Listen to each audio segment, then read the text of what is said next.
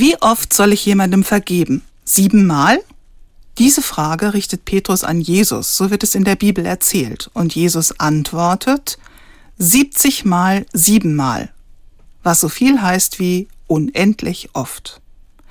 Davor spricht Jesus darüber, wie in einer Gemeinschaft mit jemandem umgegangen werden soll, der sich so verhält, dass er anderen Schaden zufügt, der am Ende die ganze Gemeinschaft gefährdet.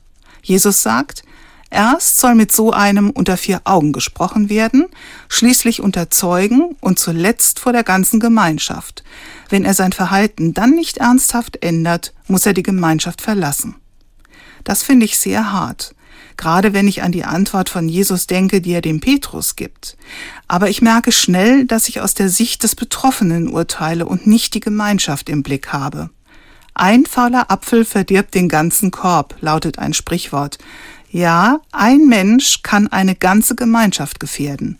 Immer wieder erlebe ich das im Berufsalltag, in der Politik, in Kirche und Vereinen.